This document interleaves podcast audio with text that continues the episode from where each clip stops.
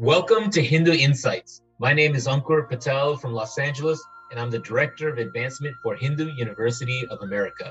With me today is Pandita Dr. Indrani Rampersad, a fourth generation person of Indian descent born in Trinidad and Tobago. She is a scholar on the Ramcharitmanas and Hindu studies. In this episode, Indraniji will elaborate on the presence and experiences of the Hindu diaspora. So, Indraniji, why don't I hand it off to you to give us some context on the Hindu diaspora, especially uh, where you are in the Caribbean? Thank you very much, Ankurji. And let me say namaste and Ram Ram, Sita Ram, as my ancestors, uh, the kind of culture my ancestors brought from North India to the Caribbean and other parts of the diaspora like Fiji, Mauritius, South Africa. So, as you said, I am from uh, the Caribbean, but also um, lived in New York amongst the Caribbean community there. Uh, we have large communities of Hindus in Trinidad, Guyana, Suriname, the East Coast, Florida. Suriname, for example, recently had uh, its first um, Hindu Hindu prime minister there. Uh, Trinidad, we had like two prime ministers who were of Indian origin, and in Guyana, presidents that were of Indian origin as well, all coming from Hindu backgrounds. Um, though there there was a little mix, you know, our history goes back to the, the colonial period. And uh, a lot of the Indians, earlier Hindus, uh, fought, fought the battles of workers. And so you find we had uh, Indians who were more into the into that kind of um, labor, labor, labor protest and, and so on. And their, their politics was more in labor and and away as you know that was like, kind of like the leftist uh, kind of approach to reality and um, didn't pay much attention to, to the hindu as a community so the hindus we have been really left alone to come up but you know fiji fiji is another example where you had a hindu prime minister once and um, there was a lot of uh, unrest there there was a coup that that kind of removed him from power. And and the whole thing of of Hindu phobia in these places is a reality that we live with. So maybe you can explore the basis of that Hindu phobia because most of our folks don't know the history, right?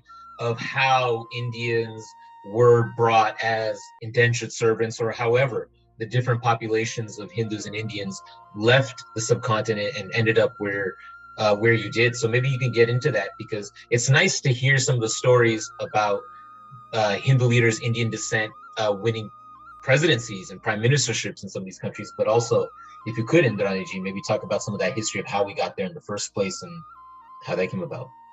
Yeah, well, the 1800s, you know, 1830s, the first lot of uh, workers went to Mauritius. The British were ruling India. They needed workers for their plantations in the tropical part of the world. And so they had um, experimented with other workers before we got there, like more from European workers, like the Portuguese and so on. That didn't work out. A um, little bit of Chinese who didn't work out. And they turned to India. Um, well, Africa, you have the African slavery, um, that, that movement um, across the world, which is uh, well known. And the Indians came as indentured workers a little less um, a little less devastating than the slavery of the Africans, because by that time you had uh, politicians in India uh, had an uprising against this movement around the world of moving Indians to work on these plantations. So the first lot went to Mauritius in large numbers. And because of that, Mauritius is very Indian in its culture and the, the demographics. So when you, it's like a little India. When you go to Mauritius, it's like a little India. You know, when I first met Mauritians as a student at the Banaras Hindu University, um, I, I, they looked to me very, very Indian, more, more than I looked Indian. then you have from South Africa also. South Africa is another another um, place with uh, a lot of Indians that have their own identity. I've met some of them. I've not been lucky to reach theirs yet. Yeah. So now that you got into a little bit, and there are Indians and Hindus across the world for some of these reasons, but you lived in India and then you've lived in other places as well. What are some of those, you know, differences that you've seen in the diaspora and in India? Well, to begin with, it's it's like the way we, we the way we worship. The evolution of the the mandirs, for example, is very different. In India, it's more for darshan. You you would visit the uh, you know visit the mandir and leave very quickly, or go as a form of um, maybe tourism or something. But in eh, for us, it's deeply devotional. Uh, so our devotion is centered around the mandirs. We did not have mandirs in the earlier days, and the Trinidad experience that I speak of, um, 1800s, Ram Lila uh, began. We had Krishna Lila before in the 1800s, 1880s. Uh, Ram Lila then started, and this was a, a performance in major parts of the country where the Indians were in larger numbers. You know, they, they worked on the, the sugarcane plantations. And when that was, um, when they were freed from their, from their bondage, they were bonded for five years and then for 10 years if they took another five years to work. And it's interesting, we can talk about the, the crossing of the Kalapani and the loss of caste and so on, and some interesting stories that people tell you. But so so when when they they moved off off the plantations, they started re- they started recouping their traditions because they were together in large numbers. So Ram Lila, their mandirs and so on, their pujas, the Jhandi. In fact, I have written on this in in in um uh, in a text that's used in the U.S. The Jhanda that you call Jhanda in India, and we call Jhandi here because it's a little shorter it has evolved in a very unique way in the Caribbean. I've not seen it in the same way in India, um, nor even in Mauritius.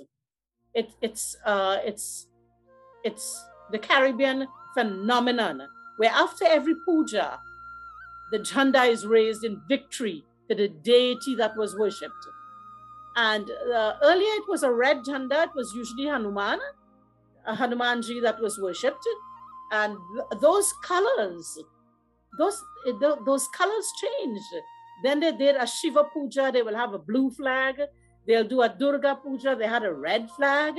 And um, the colors uh, matched up with the deity in a way i have not seen in any other part of the world it's very unique to the caribbean um, so as i was saying the mandir the ram lila started up then and these sugarcane workers would walk for miles, miles across the country to get to a place where Ram Lila was being performed. Because, as you know, the, you may know the story of everybody knows, every Hindu knows the story of Rama, um, and uh, that story is enacted in Ram Lila. We we call it um, we call it animated puja animated katha. It's a katha storytelling, but animated.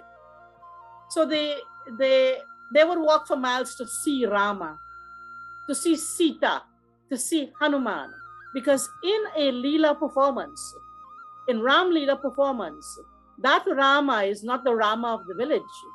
He becomes Rama. When you look at him, you don't see the village boy.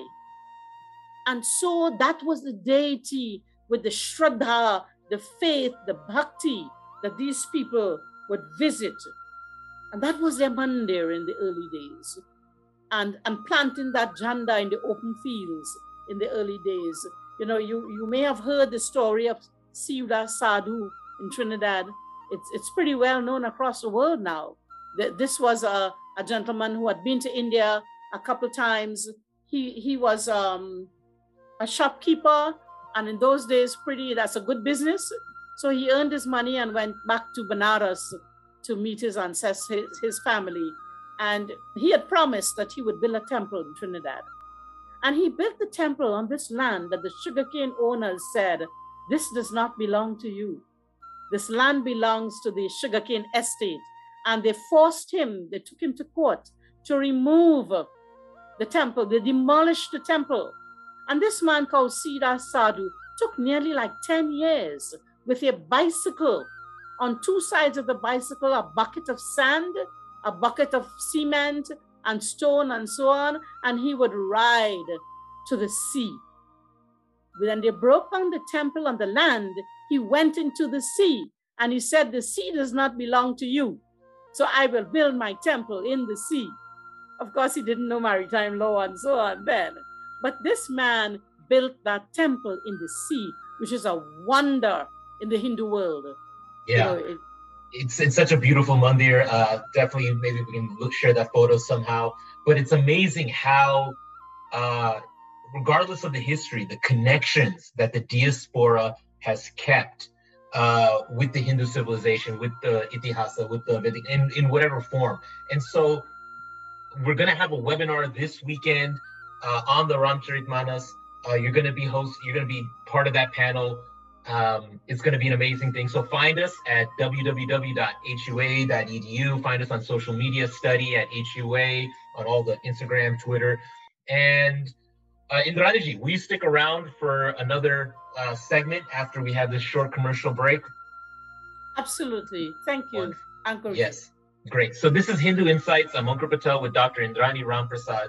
And stick around and we'll continue this conversation on the Hindu diaspora and uh, the connections that it, it helps us make. Thank you. We'll be right back.